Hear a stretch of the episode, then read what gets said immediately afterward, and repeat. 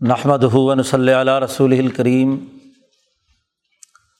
بعد فاعوذ باللہ من الشیطان الرجیم بسم اللہ الرحمن الرحیم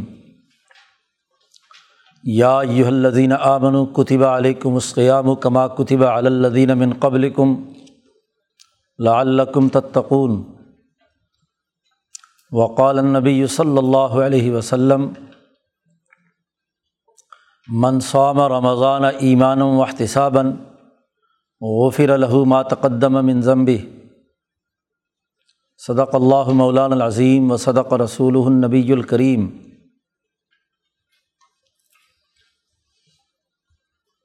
توبہ کے کلمات کہہ لینے کے بعد جو فرائض ہم پر عائد ہوتے ہیں، ان میں سب سے پہلے نماز تھی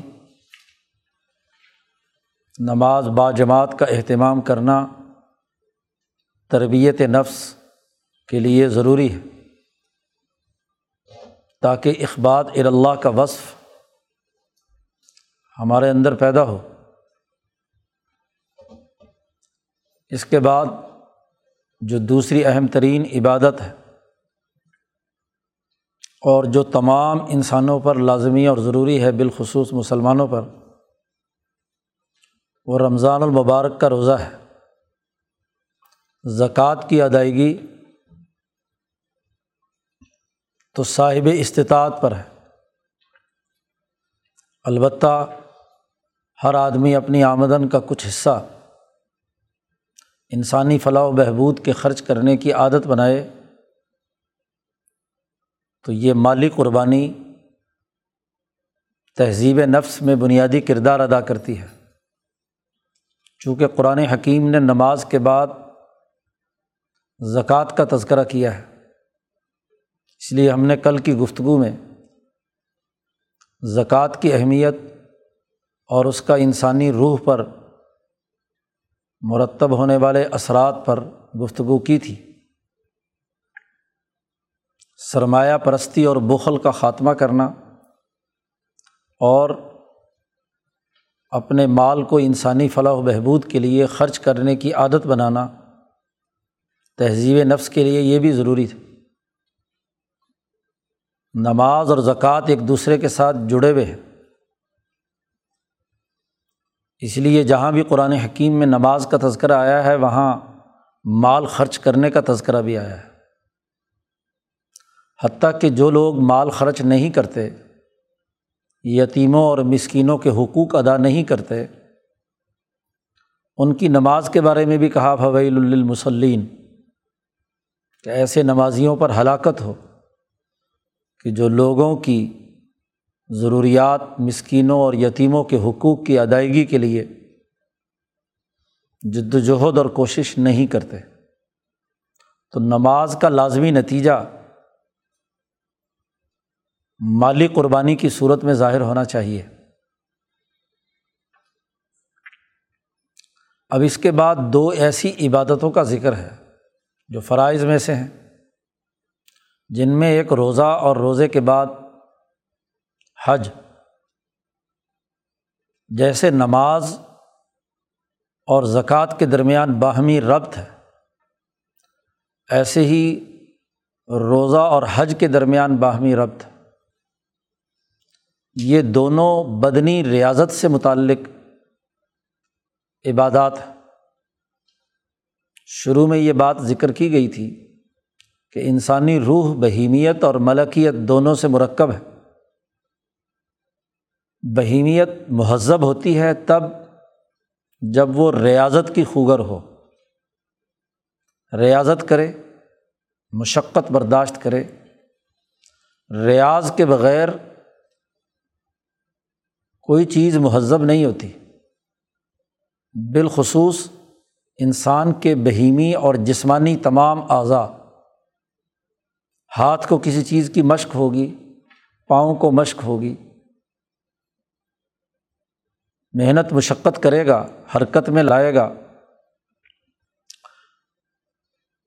تو اس سے ایک مہارت پیدا ہوتی ہے، صلاحیت پیدا ہوتی ہے۔ تو اپنی بہیمیت کو کنٹرول میں رکھنے کے لیے ریاضت کی ضرورت ہے۔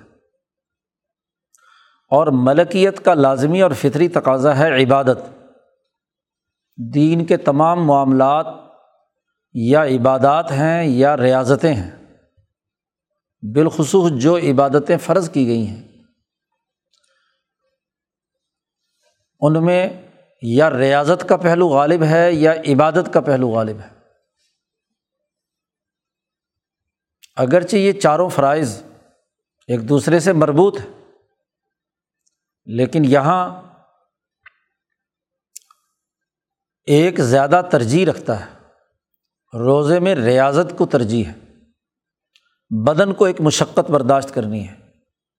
بھوک، پیاس برداشت کرنی ہے۔ اور جب بدن ریاضت کے مراحل سے گزرتا ہے، تو ملکیت سے متعلق امور صاف شفاف ہوتے ہیں۔ چونکہ ایک انسان کی انسانیت نفس، قلب اور عقل کی تہذیب سے ہے۔ انسان کو اپنی عقل بھی مہذب بنانی ہے، اپنا قلب بھی اور اپنا نفس بھی۔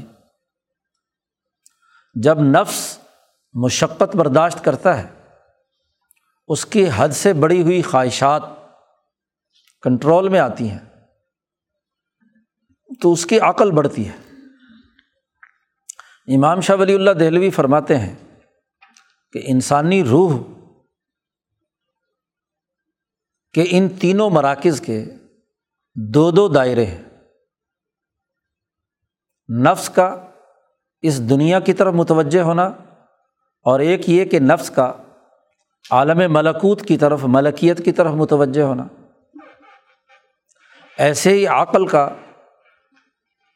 اس دنیا کے امور، دنیا کی خواہشات، بہیمی معاملات کے اندر غور و خوض کرنا ایک یہ حالت ہے۔ اور ایک عقل کی حالت یہ ہے کہ وہ عالم ملکوت کی طرف وابستہ ہو۔ عقل ملکی جسے کہا جاتا ہے۔ یہی حال قلب کا ہے۔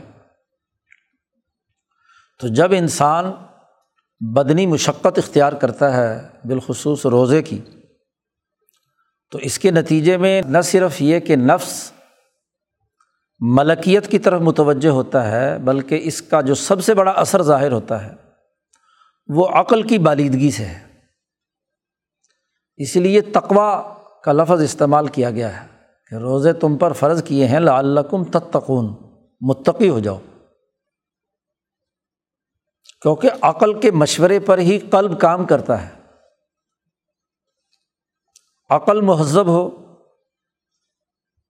وہ گرد و پیش کے حقائق کا شعوری طور پر جائزہ لینے، سوالات قائم کرنے اور ایک سچائی تک، یقین تک پہنچنے کے لیے کردار ادا کرے، تو ویسے ہی مشورے وہ قلب کو دے گی۔ اور قلب اس کے مطابق اپنے ارادے باندھے گا۔ تو عقل جو یقین حاصل کرنے کا مرکز اور منبع ہے، جس یقین کے سفر پر ایک سالق روانہ ہوتا ہے، تو عقل و شعور کی بڑھوتری میں روزے کا بنیادی کردار ہے۔ امام شاہ ولی اللہ دہلوی نے اور روزے کے مقاصد میں سب سے پہلا مقصد ہی یہ بیان کیا ہے۔ کہ روزے سے انسان کی عقل بڑھتی ہے، اس میں بالیدگی پیدا ہوتی ہے۔ ورنہ تو وہ نفس کی خواہشات اور غذائی جو لذتیں اور خواہشات ہے اس سے وہ مغلوب ہو کر عقل کام کرنا چھوڑ دیتی وہ لذتوں کی اثیر بن جاتی ہے۔ وہ محدود دائرے کے اندر کلکولیشن کرتی ہے، سوال و جواب کرتی ہے۔ تو عقل کو مہذب بنانے کے لیے ضروری اور ناگزیر ہے کہ روزے رکھے جائیں۔ اس لیے اللہ تبارک و تعالیٰ نے بطور فرض کے مسلمانوں پر لازمی قرار دیا کہ تم پر روزے فرض کیے گئے ہیں جیسا کہ تم سے پہلے لوگوں پر فرض کیے گئے تھے۔ اور روزے کی فرضیت یا روزے کو عمل میں لانے کا طریقہ سب سے پہلے امبیا علیہم السلام نے اختیار کیا۔ امام شاہ ولی اللہ دہلوی فرماتے ہیں کہ جن لوگوں کی ملکیت اور بہیمیت اعلیٰ درجے کی ہوتی ہے، اخلاق کا مرکز اور منبع سب سے پہلے وہی ہوتے ہیں۔ اور وہ امبیا علیہم السلام اب جو سب سے پہلے نبی جنہیں رسول بنا کر بھیجا گیا، حضرت نو علیہ السلام امام شاہ ولی اللہ دہلوی فرماتے ہیں کہ ان کی روح نے یہ محسوس کیا کہ قلب میں اضطراب ہے۔ ان کی پوری قوم جس پر حیوانیت بہت اعلیٰ ترین درجے کی تھی۔ قوم نوح اور خود نو علیہ السلام بہیمیت کے دنیا میں سب سے اعلیٰ ترین نمائندے تھے، اس لیے وہ آدم ثانی بھی کہلاتے ہیں۔ تو اس بہیمیت کا علاج کیسے ہو؟ نو علیہ السلام جب متوجہ اللہ ہوئے مالا اعلیٰ اور حضیرت القدس سے ان کا ربط پیدا ہوا، تو وہاں سے انہیں یہ بات ان کے قلب پر القاع کی گئی کہ اس بہیمیت کو کنٹرول کرنے کا سب سے بہترین طریقہ روزہ ہے۔ فاقہ برداشت کرنا ہے۔ غذائی وقفہ دینا ہے کھانے پینے اور جنسی تعلقات میں۔ اب نو علیہ السلام نے جب اس کا اپنے وجود پر تجربہ کیا، تو یہی تجربہ انسانیت کے لیے معیار ٹھہرا۔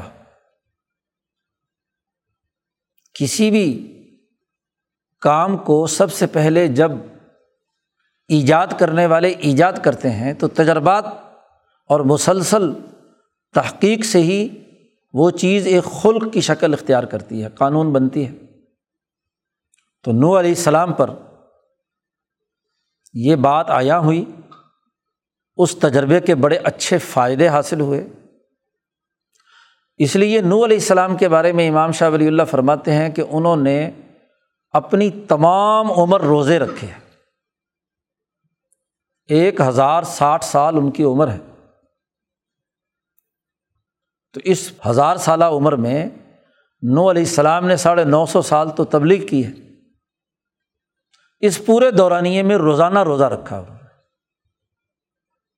کیونکہ ان کی بہیمیت اس کے بغیر کنٹرول نہیں ہو سکتی تھی۔ اس کا علاج ہی یہ تھا۔ بہیمیت شدیدہ صفیقہ تھی۔ اور ان پر ایمان لانے والے بھی مسلسل روزے رکھتے رہے۔ اگلے مرحلے میں امام شاہ ولی اللہ فرماتے ہیں کہ حضرت داود علیہ السلام آئے تو داود علیہ السلام بھی بہت طاقتور اور مضبوط آدمی تھے۔ میدان جنگ میں جب دشمن سے ٹکراؤ ہوتا تو کبھی پشت پھیر کر نہیں بھاگے۔ حیوانیت ان کی بھی بڑی قوی تھی۔ ان کا روزہ جو مشہور ہے کہ پورے سال میں ایک دن روزہ رکھتے، ایک دن چھوڑتے تھے۔ سو میں دابود اسے کہتے ہیں۔ صرف ایک دن کا وقفہ درمیان میں۔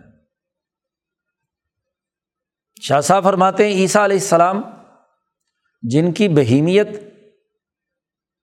بہت کمزور تھی، ملکیت غالب تھی، پیدائش بھی اللہ کی روح اور کلمہ سے ہوئی، اس لیے ان کے روزے کی مقدار بہت کم،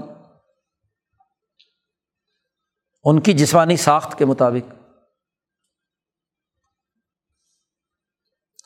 حضرت محمد مصطفیٰ صلی اللہ علیہ وسلم،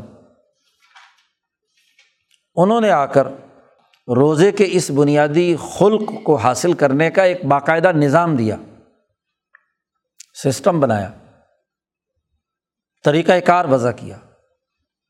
امام شاہ ولی اللہ فرماتے ہیں کہ روزہ تو دنیا کے تمام عقل مندوں کے یہاں ایک مفید اور اچھی سرگرمی ہے۔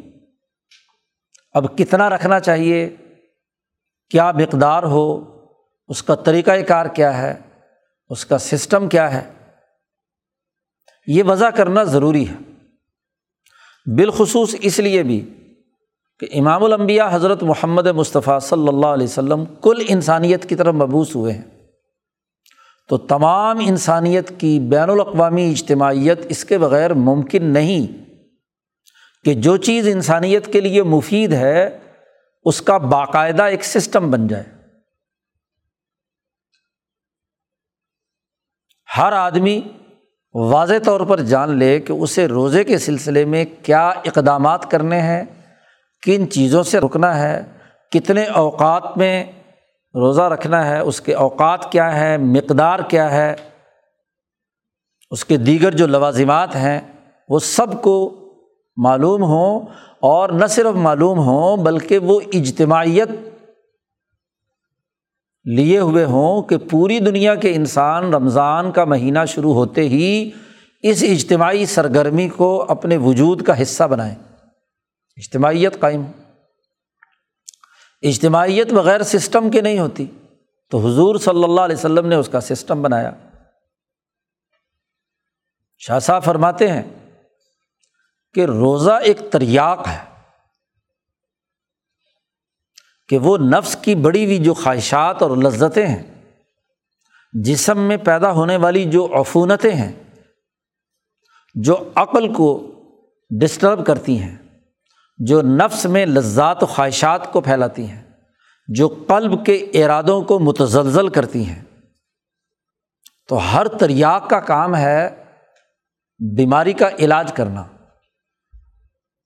اب تریاق کے لیے یہ ضروری ہے کہ اس کی مقدار، اس کے اوقات، اس کا پورا نظام موجود ہو، زیادہ کھا لیا جائے تو تب بھی نقصان کا باعث ہے۔ اور اگر بہت تھوڑی ڈوز لی جائے تو وہ نتیجہ خیز نہیں ہوتی۔ اس لیے خود نبی اکرم صلی اللہ علیہ وسلم نے اس کے تمام چیزیں طے کر دیں۔ اب اس کے لیے جب نبی اکرم صلی اللہ علیہ وسلم نے مشاہدہ کیا تو وہ یہ کہ روزے کے لیے پہلے تو وقت متعین کیا جائے۔ بہت سارے مصلحین کے یہاں روزہ یا فاقہ شروع کرتے تھے تو چالیس چالیس دن کچھ نہیں کھاتے۔ ایک طرح کی وہ انتہا پسندی ہے۔ مسلسل روزے، صرف پانی پر گزارا۔ بہت سے قدیم مذاہب ایسے ہیں کہ جن کے ماننے والے انتہا پسندوں نے، راہبوں نے یہ طریقہ اختیار کیا کہ پورے چالیس دن، پچاس دن، بلکہ کئی کئی مہینے بھی بغیر کھائے پیے گزار رہے۔ بھوک پیاس برداشت کرتے ہیں۔ کوئی وقت مقرر نہیں ہے۔ اپنے خیال کے مطابق کسی اعلیٰ خلق کو حاصل کرنے کے لیے انہوں نے یہ سلسلہ شروع کر دیا۔ یہ دین دین اسلام کل انسانیت کے لیے ہے اور تمام انسانوں کے لیے ہے۔ غیر معمولی صلاحیتوں اور بہیمیت رکھنے والے لوگ مسلسل روزے رکھے تو ہو سکتا ہے کہ کام ٹھیک ہو جائے۔ لیکن ہر انسان کا اس طریقے سے کرنا ممکن نہیں ہے۔ اس لیے یہ ضرورت قرار پائی کہ اس کا ایک وقت جو عام انسانوں میں ہے، اس کو سامنے رکھا جائے۔ عام حالات میں ایک انسان اپنے دو کھانوں کے درمیان کوئی وقفہ دیتا ہے۔ وقفہ تو ضرور ہے، ہر وقت تو نہیں کھاتا رہتا۔ تو اسی وقفے کو ایک معقول حد میں لایا جائے۔ اور معقول حد کیا ہے؟ کہ صبح صادق سے لے کر غروب آفتاب تک کے اس پورے دورانیے میں بھوک پیاس برداشت کرنا ہے۔ وہ وقفہ جو چھ سات گھنٹے کا تھا، اسے زیادہ سے زیادہ ڈبل کر دیا گیا۔ بارہ، تیرہ، چودہ گھنٹے چلا گیا۔ تمام دنیا کو جو معلوم ہو سکتا ہے، وہ یہی کہ ایک یوم، دن، سورج کے نکلنے سے لے کر سورج کے غروب ہونے تک۔ اور سورج کا نکلنا صبح صادق سے ہی شروع ہو جاتا ہے، روشنی فضا میں آ گئی۔ صبح صادق سے لے کر اور غروب آفتاب تک کا ایک وقت نبی اکرم صلی اللہ علیہ وسلم نے متعین کر دیا۔ اب چونکہ یہ تریاق استعمال کرنا ہے، تو اس تریاق کے لیے یہ بھی لازمی اور ضروری ٹھہرا۔ کہ اس کے لیے ان روزوں کی کوئی مقدار متعین ہونی چاہیے۔ تین دن کے روزے ہوں، ہفتے دو ہفتے کے ہوں، تو وہ تاثیر نہیں پیدا کرتے۔ اور اگر دو مہینے اور تین مہینے کے ہوں، تو نقصان پیدا کرتے ہیں۔ امام شاہ ولی اللہ فرماتے ہیں کہ یہ بھوک اور پیاس اگر مہینے سے اوپر مسلسل چلی جائے، تو یہ آنکھیں جسم میں دھس جاتی ہیں، دماغ کام کرنا چھوڑ دیتا ہے۔ جو عقل بڑھنی چاہیے تھی تو عقل کے جاسوس ہی کمزور ہو گئے۔ دیکھنے، سننے جو ہوا سے خمسہ ظاہرہ اور باطنہ تھے، وہی متاثر ہو گئے۔ تو عقل کس کا حساب کتاب اندازہ لگائے گی، سوالات کرے گی؟ وہ تو بیچاری مرجائی پڑی ہوئی ہے۔ تو عقل کو جتنی ڈوز دینی چاہیے مہذب بنانے کے لیے وہ اتنی ہی کافی ہے۔ تو پورے سال میں ایک مہینے کا روزہ متعین کیا گیا۔ کہ ایک مہینہ ایک معقول حد ہے، نہ بالکل کم ہے اور نہ بہت زیادہ ہے۔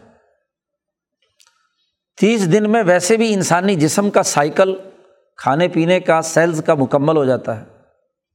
پرانے فرسودہ سیلز نکل چکے ہوتے ہیں اور نئی توانائی اور قوتیں بحال ہو چکی ہوتی ہیں۔ ملکیت کے زیر اثر۔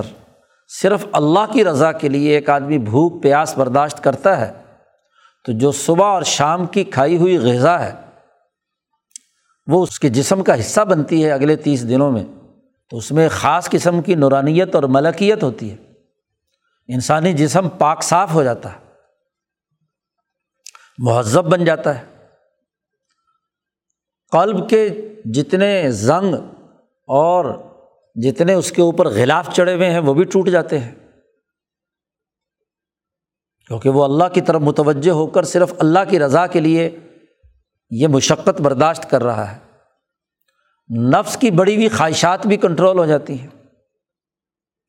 اور عقل کے جو سوچنے، سمجھنے کے ذرائع پر بہیمیت اور حیوانیت مسلط تھی، اس کی شاخیں بھی کٹ جاتی ہیں۔ تو ایک معقول مقدار نبی اکرم صلی اللہ علیہ وسلم نے اس کا سسٹم بناتے ہوئے طے کی کہ ایک مہینہ کم از کم ہو اور روزہ صبح سے شام تک کا ہو۔ اگر چوبیس گھنٹے کا ہو تو وہ بھی جسم کو نقصان پہنچانے کا باعث بن سکتا ہے۔ اور چونکہ یہ سسٹم تمام لوگوں کے لیے ہے، ٹھیک ہے جو بہیمی طاقت زیادہ رکھتے ہیں، ہو سکتا ہے چوبیس گھنٹے کا بھی روزہ رکھ پائیں۔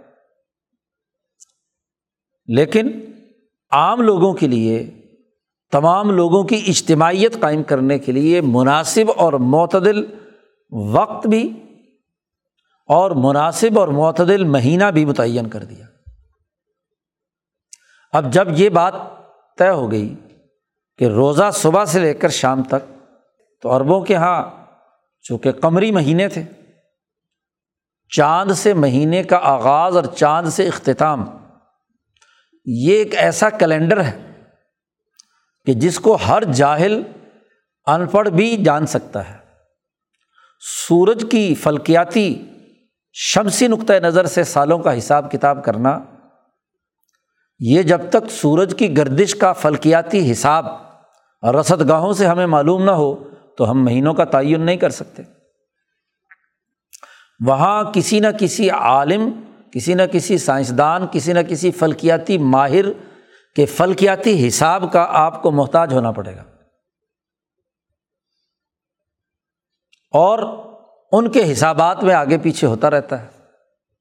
آج بھی ہم دیکھ رہے ہیں کہ اس وقت جو شمسی کیلنڈر چل رہا ہے، وہ پانچ چھ سو سال پہلے ایک پوپ نے تیار کیا۔ ہر پانچ سو سال بعد کیلنڈر میں کوئی نہ کوئی تغیر و تبدل کرنا پڑتا ہے۔ اس سے انسانیت کو مداخلت کا موقع ملتا ہے کہ وہ مہینہ آگے پیچھے کر دے، اس کے دنوں کے اندر گھٹا بڑھا دے۔ لیکن چاند نکلا سب نے دیکھا، وہاں کوئی فلکیاتی ماہر یا کوئی سائنسدان اس میں کردار ادا نہیں کر سکتا۔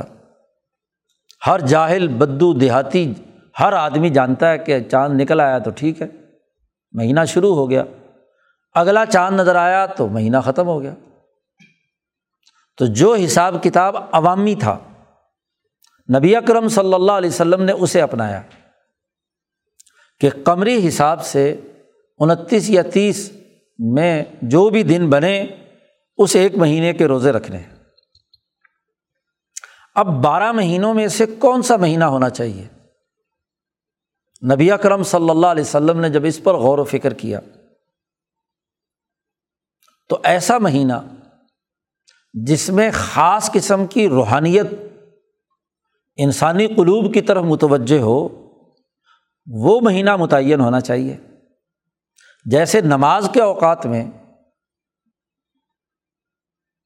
سورج کی گردش کے حساب سے جو روحانیت کے انتشار کے اوقات تھے، سورج کے طلوع ہونے سے پہلے، غروب ہونے کے بعد، زوال کے بعد اور آدھی رات کے بعد یہ جو چار حصے جی بنتے ہیں سورج کی گردش کے زمانے کے، تو ان اوقات میں پانچ نمازیں لازمی قرار دی گئیں۔ اب مہینوں میں کون سا مہینہ زیادہ بہتر ہے؟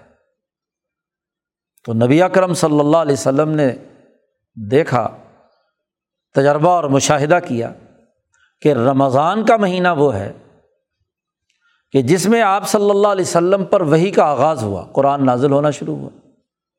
تو قرآن کا نازل ہونا کسی مہینے میں، یہ بہت بڑی روحانیت کے انسانوں کی طرف متوجہ ہونے سے تعلق رکھتا ہے۔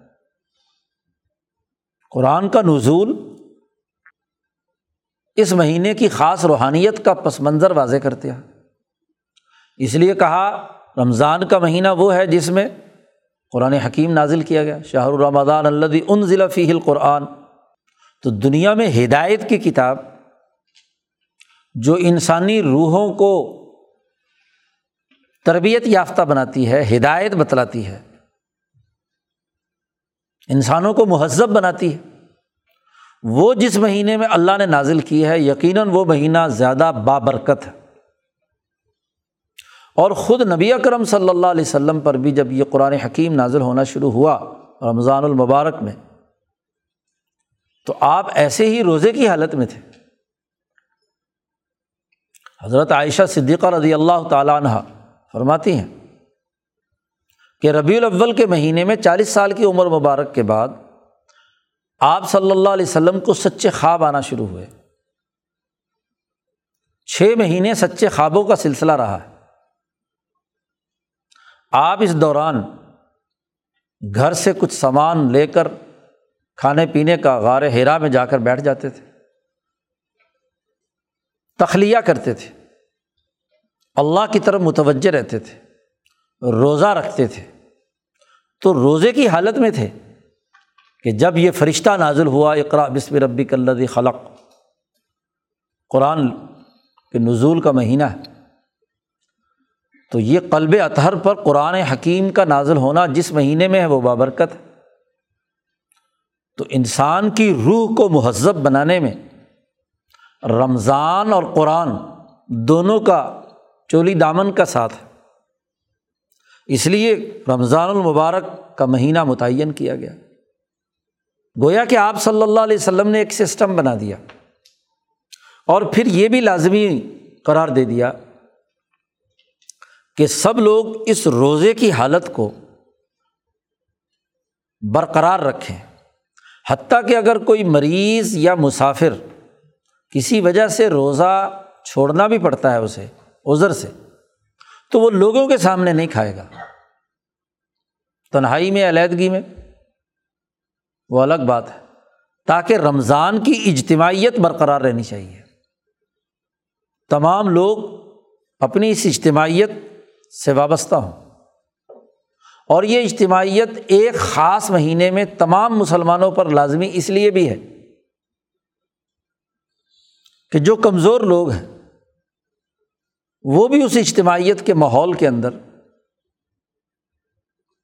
لوگوں کے دیکھا دیکھی وہ روزہ رکھنے اور اس مشقت کو برداشت کرنے کے عادی بن جاتے ہیں۔ جب ماحول میں سب لوگ روزہ رکھ رہے ہیں تو بچے بھی ہمت کر لیتے ہیں۔ کمزور لوگ بھی ہمت کرتے ہیں، وہ محسوس کرتے ہیں کہ اگر میں نے نہ روزہ رکھا، یہ مشقت برداشت نہ کی تو یہ کوئی اچھی بات نہیں ہے۔ اس لیے اس کا ماحول قائم کرنے کا حکم دیا گیا۔ اب روحانی طور پر مہذب بننا ہے اور اس کے لیے پھر نبی کرم صلی اللہ علیہ وسلم نے رمضان کے بہت سے فضائل بیان کیے، اس کی اہمیت بیان کی۔ کیونکہ جب ایک خاص وقت تک انسان بھوک اور پیاس برداشت کرتا ہے، جنسی خواہشات سے رکتا ہے، اپنے نفس کو کنٹرول میں رہتا ہے اور اللہ کے ڈر سے یہ کام کرتا ہے۔ تو اللہ تبارک و تعالیٰ نے فرمایا کہ روزہ لوگ میرے لیے رکھتے ہیں اور میں ہی روزے کی جزا اور بدلہ دوں گا۔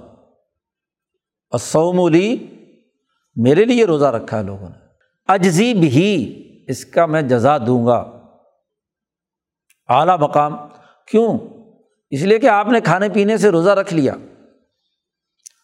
تو تنہائی کے بہت سے موقع آتے ہیں۔ جہاں کوئی نہیں دیکھ رہا۔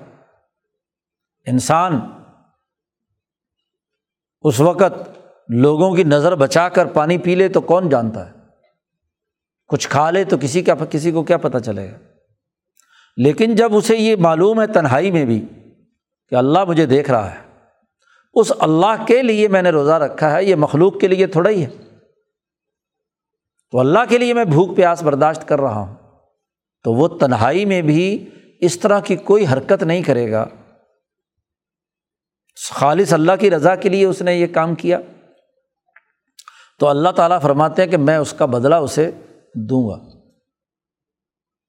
اب ایک اور حدیث میں نبی اکرم صلی اللہ علیہ وسلم سے یہ جملے بھی مروی ہیں۔ ایک روایت تو یہ ہے انا اجزی بھی میں اس کا بدلہ دوں گا۔ اور ایک روایت میں ہے کہ انا اجزا بھی کہ اس روزے کا میں بدلا ہوں۔ خود ذات باری تعالیٰ فرماتے ہیں۔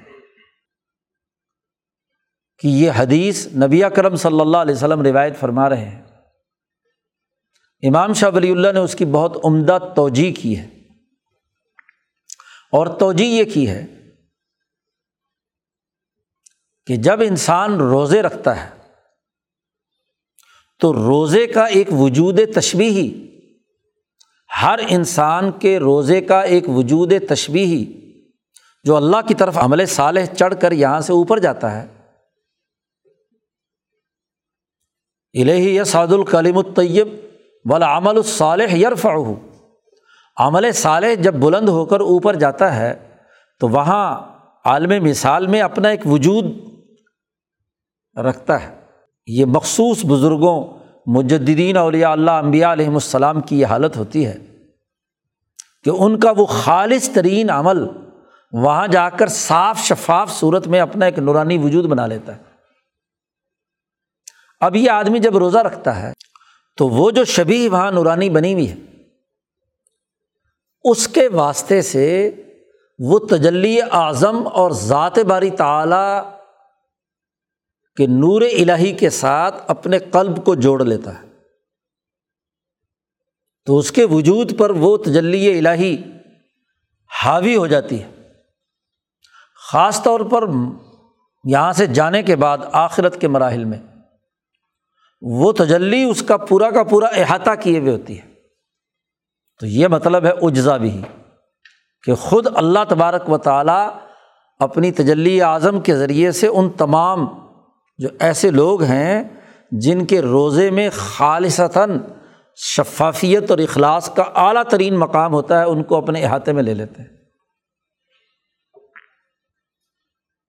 لیکن باقی عام لوگوں کا معاملہ جو ہم جو ٹوٹا پھوٹا روزہ رکھتے ہیں، ہمارے معاملات جو ہیں، وہ تو وہی ہیں کہ جس درجے میں ہم نے اپنی بہیمیت کمزور کی، جس درجے میں ہم نے اپنی عقل مضبوط کی، جس درجے میں ہم نے اپنے قلب کے ارادوں کو بہتر بنایا، باشعور بنایا، اتنے ہی درجے میں اللہ کی طرف سے ہمیں اس کا بدلہ ملتا ہے۔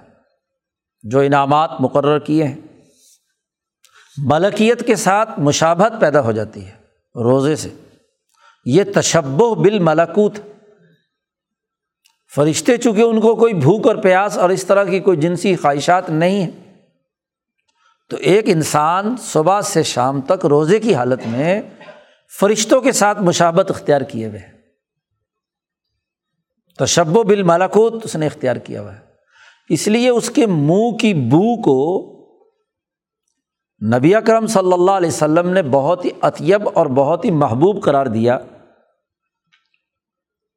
اس لیے کہ جب ملکیت اس کے قلب اور عقل کے اندر آتی ہے، تو ملکیت کی یہ مشابہت روزے کی تنگی یا مشقت یا ریاضت کے سبب سے نکلنے والی ہر چیز کو ایک خاص قسم کی روحانیت عطا کر دیتی ہے۔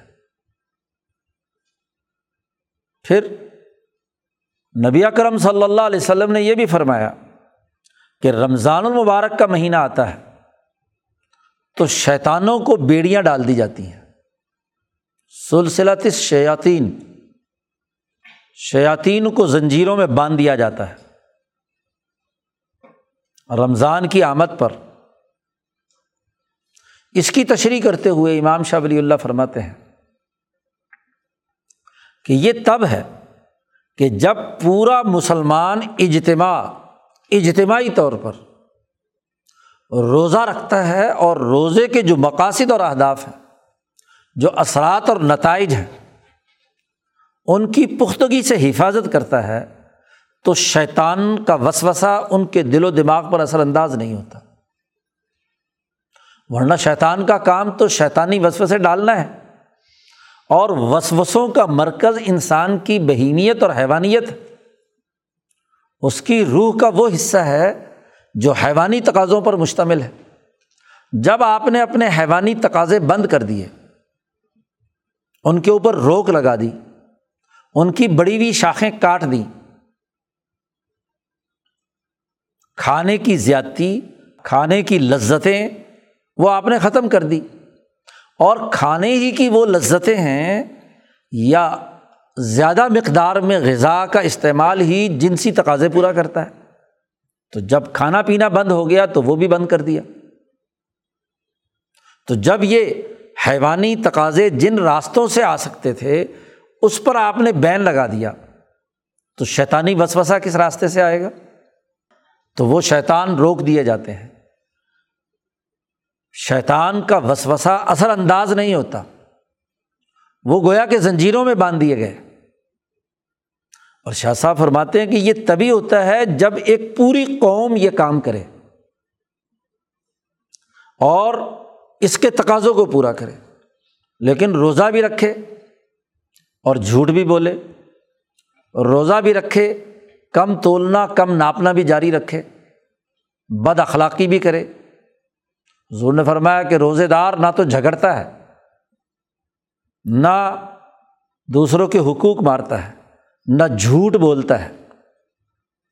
تو جب سب جھوٹ بولنے سے باز آ جائے، سب کم تولنے، کم ناپنے سے باز آ جائے۔ تمام لوگ انسانی حقوق کو پامال کرنے سے توبہ کر لیں۔ تو پھر شیطان تو بند گیا۔ لیکن اگر اس روزے کے ساتھ ساتھ وہ بھی جاری رکھیں تو نبی اکرم صلی اللہ علیہ وسلم نے دوسری وارننگ بھی دے دی۔ کہ جس آدمی نے روزہ رکھنے کے باوجود جھوٹی بات کو ترک نہیں کیا، ملم یدا قول زور جھوٹی بات جس نے نہیں چھوڑی۔ مسلم شریف کی روایت، بخاری کی روایت بھی ہے کہ جس نے جھوٹ بات کہنے کو ترک نہیں کیا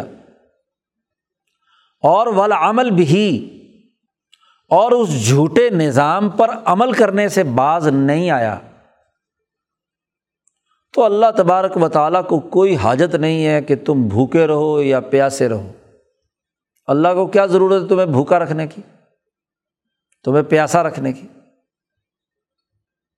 اللہ کو تمہاری بھوک اور پیاس مطلوب ہے؟ نہیں، اس بھوک اور پیاس کے نتیجے میں جھوٹ کا چھوڑنا۔ اس جھوٹے نظام سے برات کا اعلان کرنا،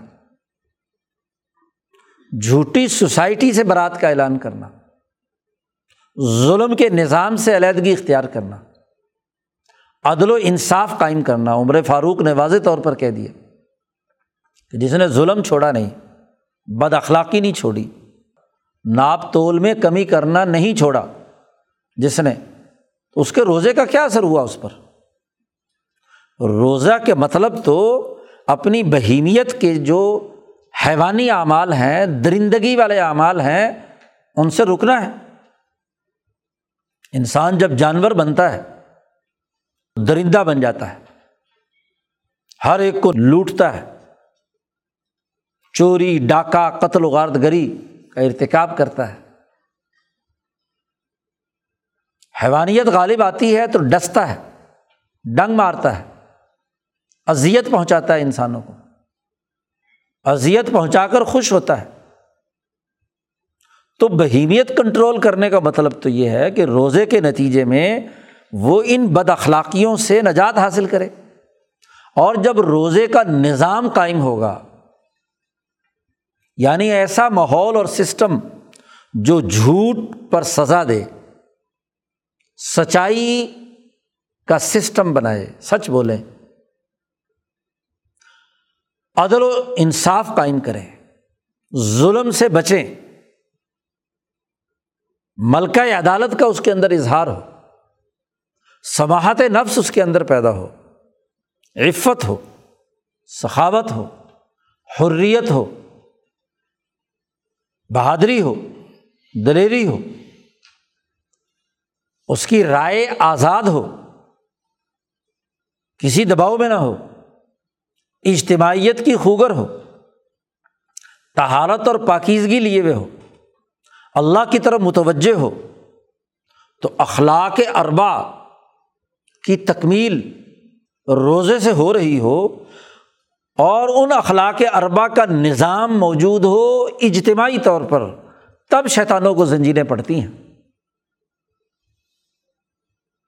شاہ صاحب نے بالکل واضح کر دیا۔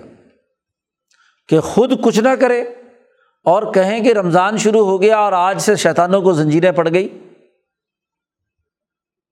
حالانکہ جن معاشروں کی اجتماعیت خراب ہوتی ہے، وہاں تو شیطان الٹا زیادہ طاقت اور قوت سے ناچ رہا ہوتا ہے۔ اس کو تو وسوسہ ڈالنے کے لیے بہت اچھا موقع دستیاب ہوتا ہے۔ ہمارے جیسے فرسودہ معاشروں میں ظالم معاشروں میں، جو چیز غیر رمضان میں سستی ہوتی ہے، رمضان میں آ کر دگنی ہو جاتی ہے۔ تو شیطان ذرا مزید کھل کر کردار ادا کرتا ہے۔ زنجیریں کہاں پڑی؟ کیونکہ اجتماعی نظام نہیں ہے۔ روزہ تقاضا کرتا ہے اجتماعی نظام کا۔ اسی لیے اس کے اوقات کار متعین کیے گئے، مہینہ متعین کیا گیا، اس کے اعمال متعین کیے گئے۔ شہری اور افطاری کے قوانین اور ضابطے بتلائے گئے۔ شہری کے بارے میں حضور صلی اللہ علیہ وسلم نے فرمایا کہ اچھی شہری کرو۔ اور آخر وقت تک شہری آخری وقت میں کرنے کا حکم دیا تاکہ توانائی بحال رہے۔ جی۔ افطاری کے بارے میں کہا، اسے بھی جلدی کرو۔ تو اس کے تمام مسائل اس لیے بیان کیے کہ وہ اس کا ایک نظام بننا چاہیے۔ اور روزے کا نظام ملکیت کی اساس پر، عقل و شعور کی بنیاد پر بنائے ہوئے نظام سے عبارت ہے۔ اگر عقل و شعور کی بنیاد پر نظام نہیں بنایا گیا اور خالی بھوک پیاس برداشت کی، آج ہماری حالت کیا ہے؟ کہ ہم محض بھوک پیاس برداشت کرتے ہیں۔ روزے کی نیت ہوتی ہے اللہ کے لیے، لیکن اپنے امراض ختم نہیں کرتے، جھگڑے نہیں ختم کرتے، فسق و فجور سے باز نہیں آتے، جھوٹ بولنے سے باز نہیں آتے، جھوٹے نظام کا ساتھ دینے سے باز نہیں آتے، وہاں روزے کے اثرات کیا ہوں گے؟ پھر کم تولنا، کم ناپنا، معاشی لوٹ کھسوٹ جاری رکھنا ظلم اور نا انصافی کا نظام رکھنا بدیانتی کا ارتکاب کرنا، یہ تمام اعمال وہ ہیں کہ محض بھوک پیاس تو برداشت کر لی لیکن عملاً اس کے لیے کوئی کردار ادا نہیں کیا۔ رمضان کا روزہ اجتماعیت سکھاتا ہے۔ اجتماع کی مجموعی ترقی کا طریقۂ کار وضع کرتا ہے۔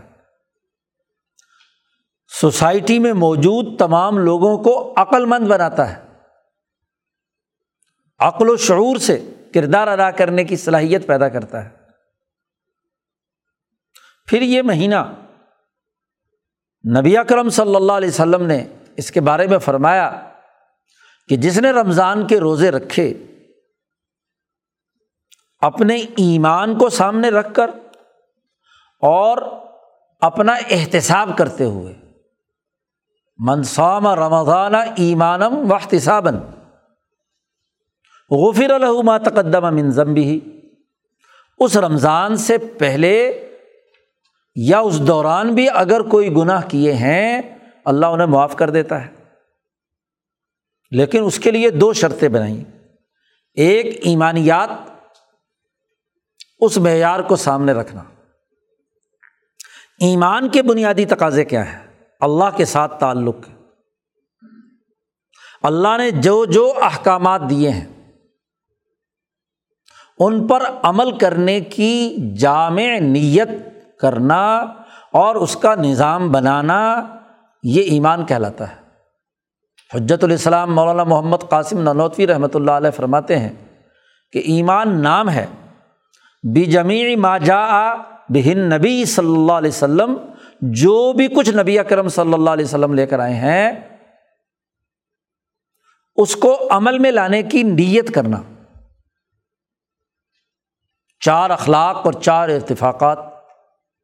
نبی اکرم صلی اللہ علیہ وسلم کی بیست بین الاقوامی ارتفاق کے لیے ہوئی اور ان چاروں اخلاق کے لیے ہوئی۔ اس کا عملی نظام آپ صلی اللہ علیہ وسلم نے قائم کیا۔ تو جو مسلمان آپ صلی اللہ علیہ وسلم کے لائے ہوئے تمام دین کو غالب کر کے اس کا عملاً نظام قائم کرنے کا عزم اور ارادہ اور نیت کرتا ہے، وہ مومن ہے۔ تو ایمانیات کی ایک لسٹ بنا لیجیے کہ ایمان کا تقاضا مثلاً عبادات ہے، نماز، روزہ، حج، زکوٰۃ۔ معاملات اور لین دین کا طریقہ اور قانون جو حضور نے بیان فرما دیا، خرید و فروخت، لین دین۔ سیاسی نظام کے جو قواعد و ضوابط قرآن حکیم نے بیان کر دیے، یا دابود انا جاللہ کا خلیفتاً فی العرض فحکم بین الناس بالحق۔ لوگوں کے درمیان عدل و انصاف سے فیصلہ کرنا۔ امیر تو دلا بینا کم تمہارے درمیان عدل و انصاف کا مجھے حکم دیا گیا ہے۔ تو وہ تمام ایمانیات کی جو لسٹ ہے وہ آپ بنا لیجیے جس نے روزہ رکھا، اس لسٹ کو سامنے رکھ کر۔ اس کا عملی نظام بنانے کی نیت سے روزہ رکھا۔ اور پھر کہا، دوسرا جملہ ہے، احتساباً۔ اس کا احتساب اور محاسبہ بھی کیا۔ یہ لسٹ سامنے رکھ کر چیک کرنا کہ اس لسٹ میں سے کون کون سے کام ہم نے کر دیے، تو ٹھیک ہے، اور جو نہیں کیے اس پہ کراس لگاؤ۔ نماز پڑھی، روزہ رکھا، زکوٰۃ دی، حج کیا، معاملات، لین دین میں کیا کردار ادا کیا، سچ بولا عدل و انصاف کا نظام قائم کیا، حسن معاشرت پیدا کی، انسانی حقوق ادا کیے، ارتفاقات اچھے بنائے، معاشرہ درست کیا، قومی نظام اچھا بنایا، بین الاقوامی نظام بنانے میں جو میرا کردار تھا، میری رائے تھی، اس رائے میں میں نے رائے دی، وغیرہ وغیرہ۔ احتساب اسی کو کہتے ہیں، پڑتال کرنا۔ وہ طریقۂ کار وضع کرنا جس سے پڑتال کی جائے کہ جو چیزیں ہم پر لازمی تھی، وہ ہم نے کس درجے میں کی؟ کی یا نہیں کی؟ جس نے روزہ رکھ کر اپنی یہ پڑتال کی، اپنا محاسبہ کیا، اپنا احتساب کیا، تو تب اس کے غفر الح ماتقدم منظم بھی اگر اس سے پہلے اس نے کسی غلط کام میں حصہ لیا تھا جھوٹ بولا تھا بدیانتی کی تھی، کسی چوروں ڈاکوؤں والی جماعت کا ساتھ دیا تھا، کسی ظالم کے اعلی کار بنا تھا، کسی کے لیے نقصان کا باعث بنا تھا۔ اگر اس نے اپنی چیک لسٹ ہاں جی چیک کر لینے کے بعد اس نے توبہ کر لی کہ آئندہ میں یہ حرکت نہیں کروں گا، میں برات کا اعلان کرتا ہوں اس سسٹم سے، اس نظام سے۔ اس ظلم سے، اس بد اخلاقی سے، اس انسانیت دشمن کردار سے توبہ کر کے نیا عزم اور ارادہ کر لیا۔ تو ان الحسنات یزہبن سیاحت کہ اچھے کام اور ان کا عزم اور ارادہ اور نیکیاں وہ پچھلی لغزشیں اور کوتاہیاں یا گناہ جو ہیں ان کو مٹا دیتی ہیں۔ انسان کے پچھلے گناہ معاف ہو جاتے ہیں۔ لیکن اگر اس نے عزم اور ارادہ نہیں کیا، روزہ رکھا رسمی طور پر، اس نے نہ تو غلط نظام سے برات کا اعلان کیا، نہ ظلم کا ساتھ دینے سے علیحدگی کا اعلان کیا، نہ جھوٹ کی سیاست، جھوٹ کی معیشت اور جھوٹ کے نظام سے اس نے برات کا اعلان کیا۔ اس کے محاسبے میں کوتاہی اور کمی آئی اور وہ روزہ رکھ رہا ہے، بھوک پیاس برداشت کر رہا ہے تو رسول اللہ صلی اللہ علیہ وسلم نے فرمایا، اللہ کو ایسی بھوک پیاس کی کوئی حاجت نہیں۔ ہے اللہ کے لیے یہ نہیں ہے کہ وہ لوگوں کو بھوکا اور پیاسا مارے، بس بھوک اور پیاس کے نتیجے میں تو تقوا پیدا ہونا چاہیے۔ اور تقوا کا ترجمہ حضرت شیخ الہند رحمۃ اللہ علیہ نے فرمایا، دلوں کا ادب۔ دلوں کا مہذب بننا، دلوں میں اللہ کی یاد کا پیدا ہونا، اللہ سے تعلق پیدا کرنا۔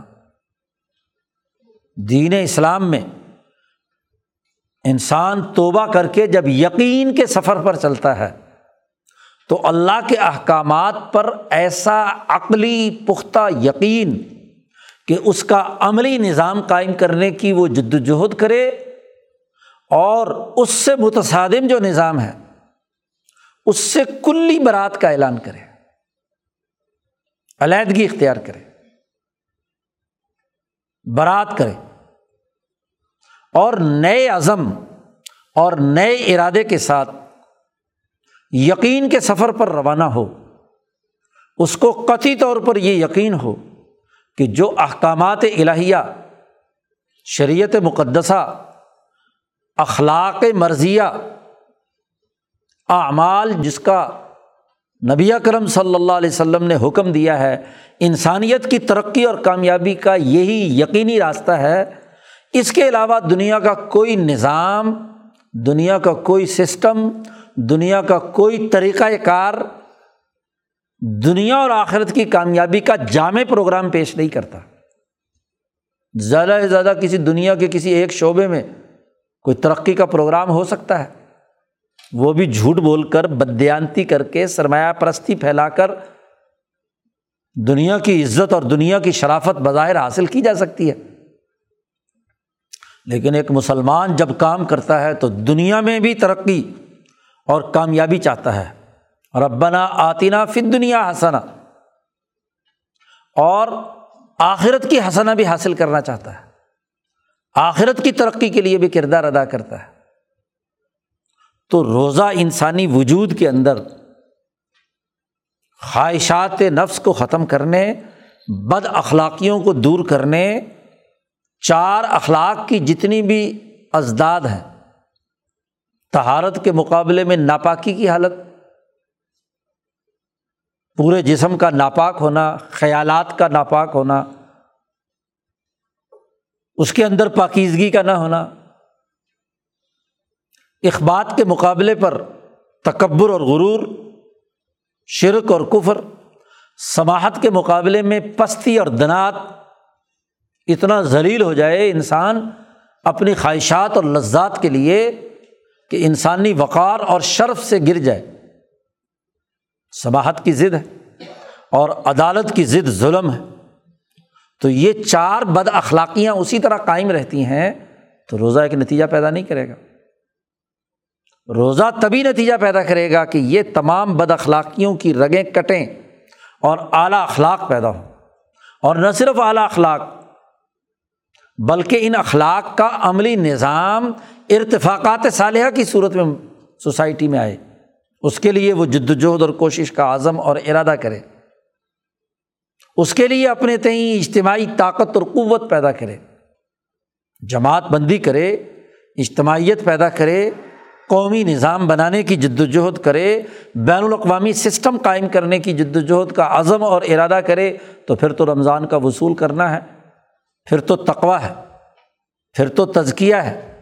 پھر تو تربیت ہے۔ اور اگر ایسا نہیں، وہ اسی غلط نظام کا اعلی کار بن کر کردار ادا کرتا ہے اور رسمی طور پر بھوک اور پیاس برداشت کرتا ہے، تو یہ روزے کی اصل روح نہیں ہے۔ روزے کا اصل نتیجہ نہیں۔ ہے اور ہمارے یہاں تو معاملہ یہ بھی ہے کہ رمضان کے علاوہ جہاں تین وقت کھانا کھاتے ہیں، تو غذائی جو اخراجات ہیں وہ کم ہوتے ہیں۔ اور رمضان کے مہینے میں آ کر وہ دگنے تگنے ہو جاتے ہیں۔ اس کا مطلب یہ کہ شہری اور افطاری میں باقی پوری دن بھر کی کثر نکال دیتے ہیں۔ تو پھر اثرات اور ثمرات کیسے مرتب ہوں گے؟ بھوک اور پیاس کا معاملہ کیسے ہوگا؟ صبح کو خوب ڈٹ کر بہت زیادہ حلق کے آخری حصے تک ہاں جی کھا بھی لیا، پی بھی لیا، تو سارا دن اس پر سے سستی نہیں اترے گی، کاہلی نہیں اترے گی، تو نفس مہذب کہاں سے ہوگا؟ اور پھر افطاری کے نام پر جو سینکڑوں ڈشیں سامنے رکھ کر ہڑپ کرتے ہیں تو پھر یہی کہیں گے نا کہ جی تراوی پڑھنے کی کیا ضرورت ہے؟ عبادت کہاں سے آئے گی؟ تو جو تربیت کا مہینہ تھا ہم نے اسے مزید بڑھا لیا۔ ایک غلط فہمی جو پائی جاتی ہے وہ یہ کہ نبی اکرم صلی اللہ علیہ وسلم نے فرمایا کہ رمضان کے مہینے میں انسان کا ہاتھ کھلا ہونا چاہیے۔ بھائی یہ کھلا دوسرے غریبوں کے لیے ہونا چاہیے یا اپنے پیٹ کے لیے کھلا ہونا چاہیے؟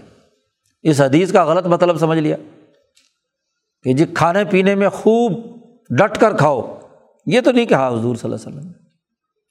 حضور نے فرمایا کہ جو محنت اور مشقت کرنے والے ہیں، ان کے ساتھ یہ مواصلات کا مہینہ ہے۔ ان کے کام میں تخفیف کر دی جائے اور تنخواہ انہیں پوری دی جائے۔ ایک مزدور صبح سے شام تک کام کرتا ہے، اگر آٹھ گھنٹے تو اس سے پانچ گھنٹے، چھ گھنٹے کام لینا اگر روزہ رکھا ہوا ہے اور پھر تنخواہ اس کو پوری دینا، تو یہ مطلب ہے نا، آج مزدوروں کی حالت کیا ہے؟ مزدوروں کے حقوق پر ڈاکہ ڈالا جا رہا ہے۔ اس پوری مصیبت کے زمانے میں سب سے زیادہ جو کمزور حالت ہے وہ مزدور کی ہے۔ آج کے دن میں مزدور کے نام پر بیانات شائع کیے جا رہے ہیں۔ یوم مزدور منایا جا رہا ہے، یکم مئی کو۔ لیکن مزدور کی حالت بتدریج پستی کی طرف جا رہی ہے۔ کیوں؟ کہ جو سسٹم مسلط ہے سرمایہ پرستی کا، وہ اس محنت کش کے حقوق پر ڈاکہ ڈالتا ہے۔ رمضان کا مہینہ روزہ رکھ کر اس حقیقت کی نشاندہی بھی ہے کہ بھوکے کی حالت کیا ہوتی ہے۔ ذرا سوچو تو صحیح۔ ایک غریب آدمی جس کو کھانے کو کچھ نہیں ملتا۔ فاقہ آتا ہے۔ اس کے جسم سے بھوک ایسے جھانک رہی ہے، گویا کہ بھوک اس کا لباس ہے۔ وہ پیاسا ہے۔ تو اس کا احساس اور ادراک، اس کی ضرورت پورا کرنے کے لیے، مال خرچ کرنے کا، ہاتھ کھلا رکھنے کا حضور نے حکم دیا ہے۔ اپنے پیٹ پہ ہاتھ پھیرنے کا، ہاتھ کھلا رکھنے کی بات نہیں کہی۔ تو حدیث کا الٹا مطلب لے لینا۔ یہ آج کے ہم ظاہر پرست مسلمانوں نے طریقہ اختیار کر لیا۔ بلکہ رمضان کے اس مہینے میں اپنی ان عیاشیوں اور لذتوں، کھانے پینے کے طرح طرح کے انواع و اقسام کی ڈشوں کو میڈیا اور چینل پر دکھا کر غریبوں کی غربت کا مذاق اڑایا جاتا ہے۔ جی ان کے پاس سادہ روٹی کھانے کے لیے نہیں ہے۔ اپنی ضرورت پوری کرنے کے لیے نہیں ہے۔ اور یہ چینلوں پر بیٹھ کر افطاری کے نام پر ہاں جی کئی کئی ڈشیں، حکمران طبقوں اور عیاش قسم کے لوگوں کے سامنے رکھے ہوئے ہوتے ہیں اور اس کو لوگوں کو، غریبوں کے ٹی وی کے ذریعے سے ان کے گھروں تک دکھا رہے ہوتے ہیں کہ دیکھو کھانے کی اتنی پچاس ڈشیں، ساٹھ ڈشیں، سو ڈشیں۔ وہ بھی سرکار کے مال پر۔ ان غریبوں کے ٹیکسوں سے لیے ہوئے مال کے اوپر۔ یہ سرمایہ پرست ان کی غربت کا مذاق اڑاتے ہیں۔ تو رمضان کے اثرات کیسے آئیں گے؟ شیطان کو زنجیریں کیسے پڑیں گی؟ اور اگر شیطان کھلا ہوا ہے، اس حدیث سے صاف طور پر واضح ہو گیا۔ شیطانی عادتیں ہیں۔ شیطان انسانوں کے اوپر وسوسہ ڈال رہا ہے۔ اور وہ اس وسوسے کی بنیاد پر یہ تمام مظالم اور تمام خرابیاں پیدا کر رہے ہیں۔ اس کا مطلب یہ کہ پوری اجتماعیت خراب ہے۔ اجتماع کا روزہ رکھنا مجموعی طور پر نتیجہ خیز نہیں ہو رہا۔ ورنہ اجتماع کی طاقت اور ہمت شیطان کو روک دیتی ہے۔ امام شاہ ولی اللہ نے اسی حدیث کی تشریح میں فرمایا کہ جب اجتماعی طور پر کوئی کام کرتا ہے تو اس کی ہمت بڑھ جاتی ہے۔ کہاں ایک انسان کی ہمت، کہاں سو، دو سو، چار سو کہاں بائیس کروڑ لوگوں کی انسانوں کی ہمت کہاں ڈیڑھ دو ارب مسلمانوں کی ہمت۔ تو آج وہ ہمت کہاں گئی؟ اجتماعیت ٹوٹ گئی۔ اجتماعیت کا عالم تو یہ ہے کہ عالم اسلام کی سب سے بڑی اسلامی ریاست کہنے والا، جو تیل کی قیمت کم کرنے کے لیے تیار نہیں تھا، دنیا کا عالمی بدماش اس کو ایک دھمکی لگاتا ہے۔ کہ اگر تیل کی پیداوار کم نہ کی تو ہم اپنے تمام فوجی، تمام دفاعی ہتھیار، جتنے وار ہیڈز ہیں، تمام جو میزائل سسٹم ہیں، وہ سب اٹھا کر لے جائیں گے اور تمہارا ملک کنگلا ہو جائے گا۔ اس نے کہا، مہربانی۔ ہاں جی ابھی کم کر دیں۔ ستانوے لاکھ بیرل تیل کم کیا اوپیک نے، صرف ایک دھمکی پر۔ تو اجتماعی طاقت کیا ہوئی؟ بھائی جب ملک معاشی بحرانوں سے دو چار ہے، وہ اپنی اگر کوئی حکمت عملی بنانا چاہتے ہیں۔ تو سامراجی تاغوتی طاقتیں، شیطانی قوتیں ایک ٹیلی فون کال پر ان کو مجبور کر دیتی ہیں کہ وہ سب ملک مل کر اپنے تیل کی پیداوار کم کریں۔ تاکہ بدماش کا تیل وہ زیرو قیمت پر یا کم قیمت پر فروخت کرنے کی وجہ سے جو اس کو نقصان ہو رہا ہے، وہ نہ ہو۔ وہ کہتا ہے کہ ہماری کانگریس نے کہا ہے کہ اگر دنیا میں تیل کی قیمتیں کم ہوئی تو امریکہ کی معیشت تباہ ہو جائے گی۔ اس لیے دباؤ ڈال کر ان ملکوں سے کہا جائے کہ وہ اپنی پیداوار کم کریں تاکہ ہمارا تیل بھی بکے۔ تو اجتماعی طاقت کہاں؟ شیطان تو وس وسے ڈال رہا ہے، حکم دے رہا ہے آڈر دے رہا ہے اور اس شیطان کے عمل کے مطابق کام کر رہے ہیں۔ اگر کوئی معاشی وسائل بھی ہیں، وہ بھی اپنے مقاصد کے لیے استعمال نہیں کر سکتے۔ تو شیطانوں کو زنجیریں اجتماعی ہمت اور طاقت سے پیدا ہوتی ہیں۔ محض رسم ہو، رسمی طور پر ادا کیے جا رہے ہیں تو اس کا نتیجہ سوائے اجتماعی طاقت کے ٹوٹنے کے، شیطانوں کے اثرات مسلط ہونے کے اور مسلمانوں کی اجتماعیت کو نقصان پہنچانے کے اور کچھ نہیں۔ رمضان کا مہینہ تہذیب نفس کا مہینہ ہے۔ پوری اجتماعیت کو مضبوط بنیادوں پر استوار کرنے کا مہینہ ہے۔ اس عزم اور ارادے کے ساتھ روزہ رکھنا کہ وہ اپنی بہیمی اور حیوانی خصلتوں کو اجتماعی طور پر ختم کرنا چاہتے ہیں۔ اور وہ جو اعلیٰ اخلاق اربا ہے اس کا عملی نظام قائم کرنا چاہتے ہیں۔ ارتفاقات صالحہ ہیں، بین الاقوامی سطح کا، اس کا نظام قائم کرنے کے عزم کے ساتھ کوئی روزہ رکھتے ہیں۔ جو جماعت، جو طاقت، جو قوت، جو قوم اس نقطۂ نظر سے روزہ رکھے گی، تو اس کی نفس کی تہذیب بھی ہوگی، اس کے اجتماع کی تہذیب بھی ہوگی۔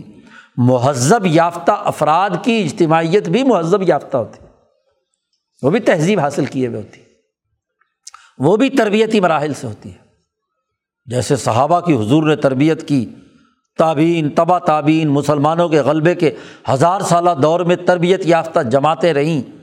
آج اس بزدلی، کمی اور کوتاہی، آپس کے نفاق اور جھگڑے اور ظلم اور نا انصافی کی بنیاد پر دوسروں کی یرغمال بنی ہوئی، یہ مسلمان امت اسی لیے ٹکڑوں میں بٹ گئی کہ جو رمضان اجتماعیت کے لیے تھا، وہ انفرادیت کے اثرات لیے ہوئے ہے اور آج اس رمضان میں تو وہ انفرادیت تنہائی کی صورت میں بطور ایک فلاسفی کے مسلط کر دی کہ سب لوگ تنہا تنہا رہے جو دین اجتماع کے لیے آیا، جس نے نماز، روزہ، حج، زکوٰۃ، سب کا اجتماعی نظام بنایا، آج اس اجتماعیت کے نظام کو ماننے والے تنہائی کا شکار ہے کیوں سوچنا چاہیے کہ کہیں ہم نے اپنے دین کے اجتماعی تقاضوں سے غفلت تو نہیں برتی؟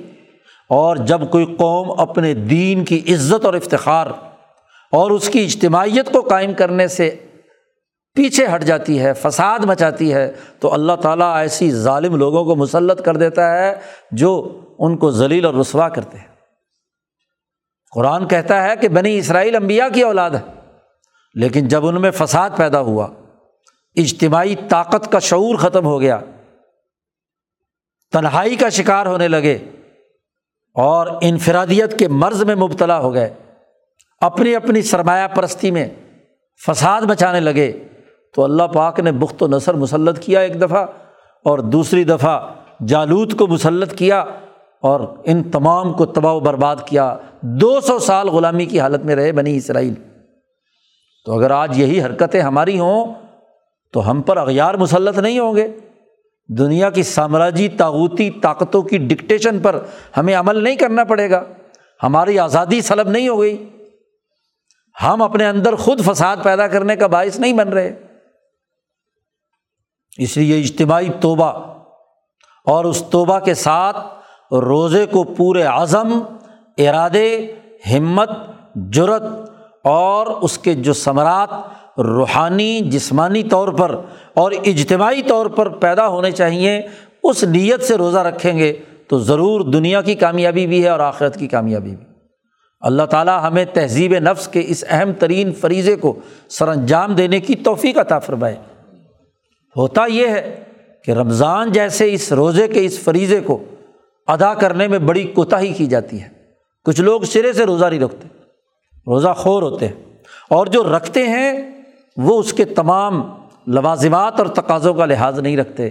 تو ہمیں امبیا کے طریقے پر، صحابہ کے طریقے پر، سچے اولیاء اللہ کے طریقے پر روزہ رکھنا ایسے عزم اور ارادے کے ساتھ، جس سے عقل و شعور بلند ہو، صلاحیت اور استعداد میں اضافہ ہو، نفس مہذب ہو، قلب میں جرت اور ہمت پیدا ہو، وہ روزہ نتیجہ خیز ہے۔ اللہ تعالیٰ ہمیں عمل کی توفیق عطا فرمائے وہ آخر الداوان الحمد للہ رب العالمین۔ اللہ وسلم